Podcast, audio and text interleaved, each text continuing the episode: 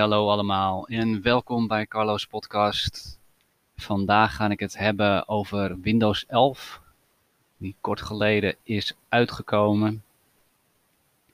Even kort bespreken wat de minimale vereisten eigenlijk voor Windows 11 zijn en wat we ondertussen een beetje kunnen verwachten van het nieuwe besturingssysteem.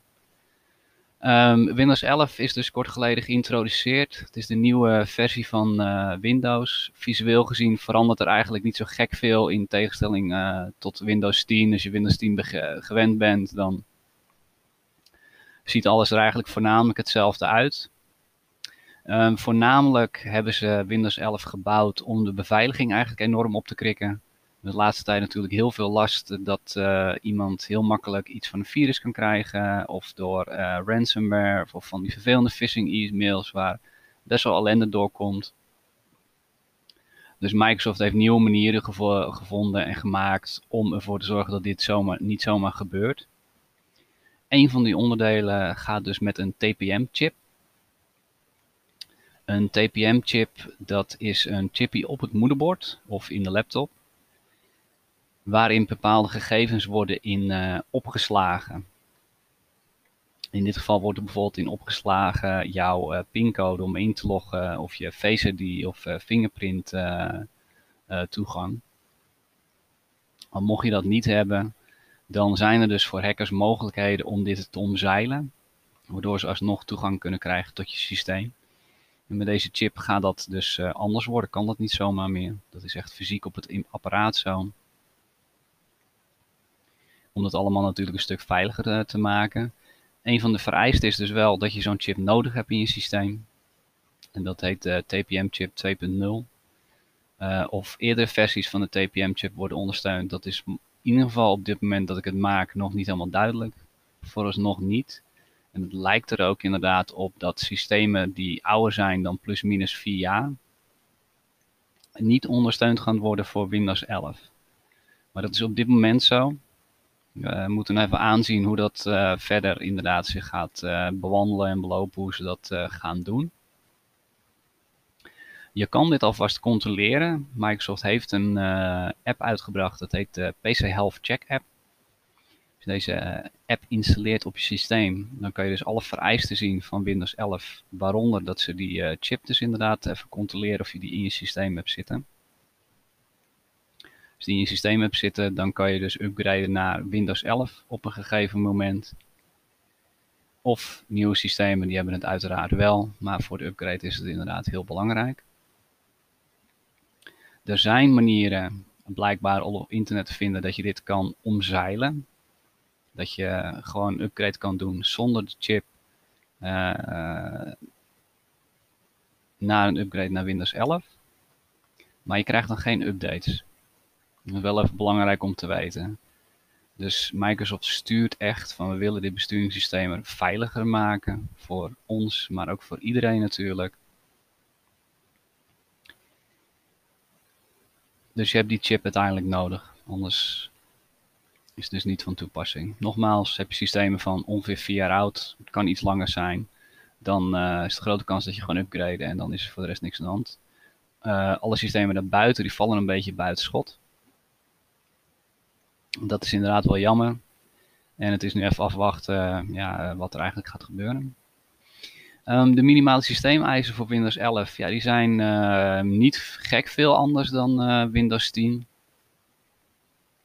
Maar na verwachting zal het besturingssysteem op een gegeven moment wel wat meer gaan eisen. Dat zijn we eigenlijk gewend. Dus qua processor wordt er inderdaad een 1 GHz processor aangeraden. De voorkeur is er al wel naar dual-core processoren. Dus heb je een single core processor, ja, dan wordt het alweer wat lastiger. Geeft ook aan dat ze dat, ja, de minimale eisen toch wat aan het opschroeven zijn. Qua werkgeheugen wordt 4 gig aanbevolen. Dat is eigenlijk wel wat nieuw.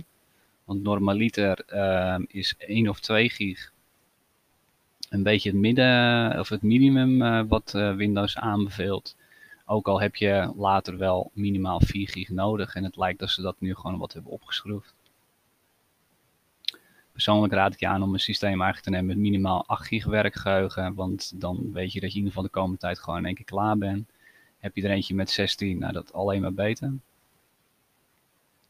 De opslagruimte, dat gaat toch al gauw uh, 64 gig wat het besturingssysteem gaat gebruiken. Heeft waarschijnlijk ook te maken met updates. Grote updates worden tijdelijk opgeslagen en dat vereist dan eigenlijk uh, net wat meer ruimte om die update überhaupt te draaien. Dus ik raad je wel aan minimaal 128 gig opslagruimte. Maar voor systeem, al ga je een nieuw systeem aanschaffen, ja, 256 of 250 is uh, prettiger om te hebben. Dan heb je tenminste wat ruimte over en ben je weer wat uh, toekomstgericht bestendigd. Um, niet helemaal nieuw. Ze kijken nu ook naar je BIOS. BIOS is een chipje die eigenlijk bepaalt uh, hoe het systeem opstart, om het simpel te houden. En Microsoft gaat meer gebruik maken van het uh, UEFI, uh, Secure Boot uh, systeem. Daarmee wordt eigenlijk een bepaalde manier van opstarten geforceerd, wat ook veiliger is. Maar in voorgaande versies kon je dat ook aanpassen. Als jij aangepaste Windows installaties uh, ging doen, dan was dat nodig. Anders kon je niet zomaar Windows installeren. En het is dus ook duidelijk dat ze daar wat willen van afstappen. Want al die ja, uh, customize eigenschappen willen ze eigenlijk niet meer hebben. Voelt ook een beetje als Apple, van we gaan gewoon de kant op van dit is wat wij leveren. Wij weten als we het op deze manier doen, dan is het goed. En als jullie daar buiten gaan stappen, ja, dan is dat eigenlijk jullie eigen risico. Een beetje, dat zie je dus wel steeds meer opkomen. Een ander dingetje wat ze in Windows 11, of in ieder geval in de home versie gaan hebben, dus dat geldt voor de thuisgebruikers, is uh, toch de verplichting van een Microsoft account. Hiervoor met de Windows 10 dan kon je nog kiezen. Dan kon je zeg maar een lokaal account uh, doen of een Microsoft account. Terwijl ze je wel al sturen naar een Microsoft account toe. Een Microsoft account dat is eigenlijk een uh, account met een mailadres at Outlook, at Live, at MSN of at Hotmail. Grote kans is dat je hem al hebt. Maar er zitten alle diensten van Microsoft aan vast. Dus dan krijg je de Microsoft e-mail, uh, OneDrive, uh, Microsoft Office, maar ook bepaalde beveiliging zit daarin. En je ziet hier ook in dat Microsoft aan het sturen is naar hetzelfde idee als Apple. Als jij een Apple systeem gaat gebruiken, krijg je een Apple iCloud account en daarmee log je in. En daar hangen ook alle diensten van Apple aan. En Microsoft neemt dit één op één over. Dit zal ook zijn om te sturen naar één manier van werken, waardoor dat allemaal op één lijn komt te zitten. Nou, hiervoor kon je nog makkelijk zelf beslissen als je dat anders wou. Als jij zoiets hebt, ja, daar wil ik niks mee te maken hebben. Ik heb uh, bijvoorbeeld een mailadres via mijn internetprovider en ik, ik wil gewoon niks extra's. Dan kan dat, of kon dat. Maar in Windows 11 gaan ze dus volledig forceren naar een Microsoft uh, account uh, toe. Um, persoonlijk vind ik dat niet erg. Het is eigenlijk wel heel praktisch om gewoon in dezelfde lijn te gaan werken. Wat eigenlijk de techneuten ook bedacht hebben voor het besturingssysteem. Want het levert uiteindelijk veel minder problemen op. En de Microsoft accounts, als je daarmee gaat e-mailen, ja, de e-mail via Microsoft vind ik persoonlijk veel veiliger. Dan in tegenstelling tot een uh, e-mailadres via je internetprovider. Want je Microsoft account kan je eigenlijk veel meer beveiligen in tegenstelling tot mails van internetprovider. Uh, dus, dus op zich niet erg. Het andere deel wat gestimuleerd wordt eigenlijk hierdoor ook is het gebruik van Microsoft OneDrive. Dus ook Microsoft stuurt dat je gaat leren je bestanden steeds meer in de cloud op te, te slaan. Mede als er iets met je systeem gebeurt, dat je niet in één keer al je bestanden kwijt bent. Dit zou ook nog eens een reden kunnen zijn waarom ze hun eigen e-mail eigenlijk aanraden. Want de Microsoft e-mail draait voornamelijk ook in de cloud. Um, dus als er iets met je systeem gebeurt, dan ben je dat niet je kwijt. Waar met een internetprovider het nog alles gebeurt dat e-mails fysiek op je computer worden opgeslagen. Als iets met je systeem gebeurt, ja, dan, uh, dan ben je het kwijt, mits je geen backup had heel handig in uh, mijn vorige podcast als je meegeluisterd hebt naar de Acronis backup, want dat zou eigenlijk heel praktisch zijn.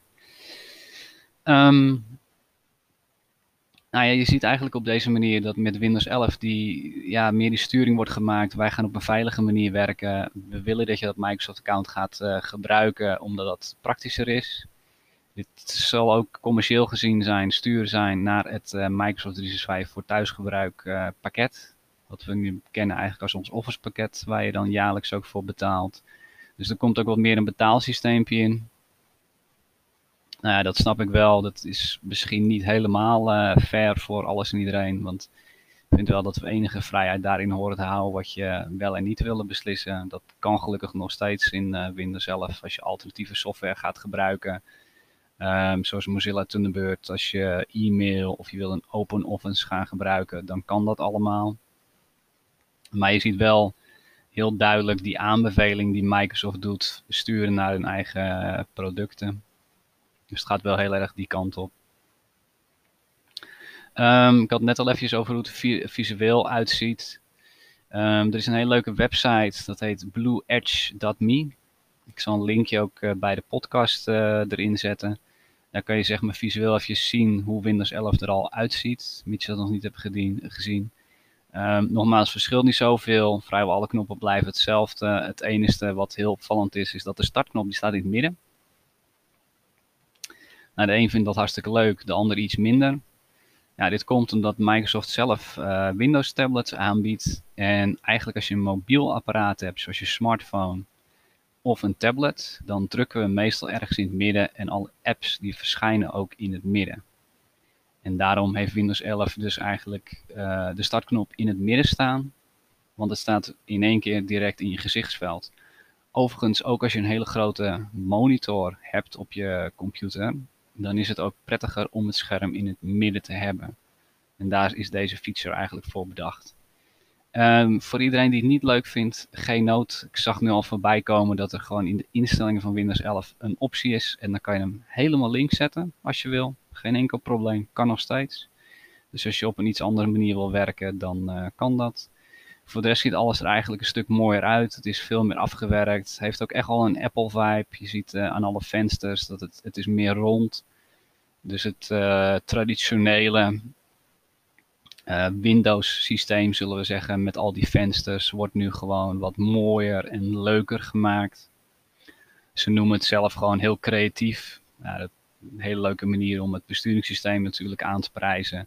Maar het ziet er gewoon mooier en gelikter uit. Voor iedereen die uh, overweegt te gaan upgraden of een nieuw systeem gaat kopen. Want nieuwe systemen die je nu gaat kopen, die worden al uitgerust met, uh, met Windows 11. Ik raad je aan om niet per direct te gaan upgraden. De gratis upgrade die ze gaan aanbieden, wordt als het goed is in januari uh, 2022 uh, gestart op de verschillende apparaten. Dat kan je dus met die uh, Health app kan je dus dat zien. Daarin zal dat ook in beeld komen wanneer het beschikbaar wordt. En ik denk dat halverwege 2022 een beetje het moment komt om te gaan bepalen, ga ik wel of niet over. Ook met de reden als je een systeem hebt die misschien al 4, 5 jaar oud is en je komt net niet uh, op die minimale vereisten, voornamelijk vanwege die TM-chip, dan is het ook een wat praktischer oplossing om op dat moment te zeggen, hey, ik, ik ga gewoon in één keer helemaal om, inclusief een nieuw systeem. En dan, hè, dan kan je gelijk beslissen voor de komende vijf, misschien zeven jaar wat je inderdaad gaat doen. En dan is alles ook gelijk in één keer nieuw. Dat is een, nou ja, persoonlijk vind ik dat een wat praktische oplossing. Ga je natuurlijk wel gelijk upgraden. Ja, hou je even rekening met die uh. Zorg er ook voor dat je van tevoren eigenlijk al een Microsoft account hebt gemaakt. Dat, dat maakt het allemaal wat makkelijker, mits je die nog niet uh, hebt. Ik verwacht wel dat er uh, nog wat van die leuke kinderziektes of misschien bugs in het besturingssysteem zitten. Al heb ik tot op heden nog geen rare dingen tegengekomen. Ik moet zeggen, toen Windows 10 uitkwam, waren er ook eigenlijk nagenoeg geen rare dingen. Dus het begint er ook steeds meer op te lijken dat uh, Microsoft daar eigenlijk zijn uh, flow in heeft gev gevonden. In dat soort stapgewijze upgrades maakt het voor ons ook wat makkelijker.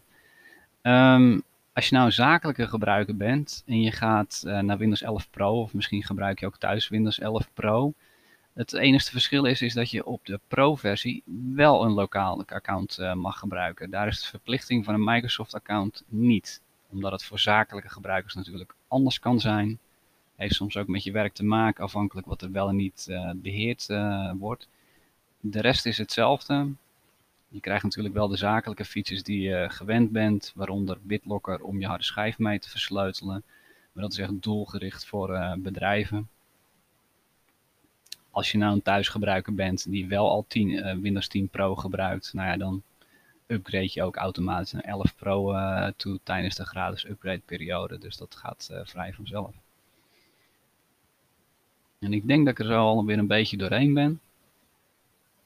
Ik zal er links bij doen uh, naar een blogbericht hierover. Uh, bij mijn blogbericht staat ook nog een heel leuk YouTube fragment dat ze de beveiliging van Windows 11 bespreken. Ehm, wel een beetje technisch, maar even goed ook interessant, want dan kan je dus inderdaad zien waarom Windows 11 dus zoveel anders is dan Windows 10. En het is echt iets om even te bekijken, want het is super interessant.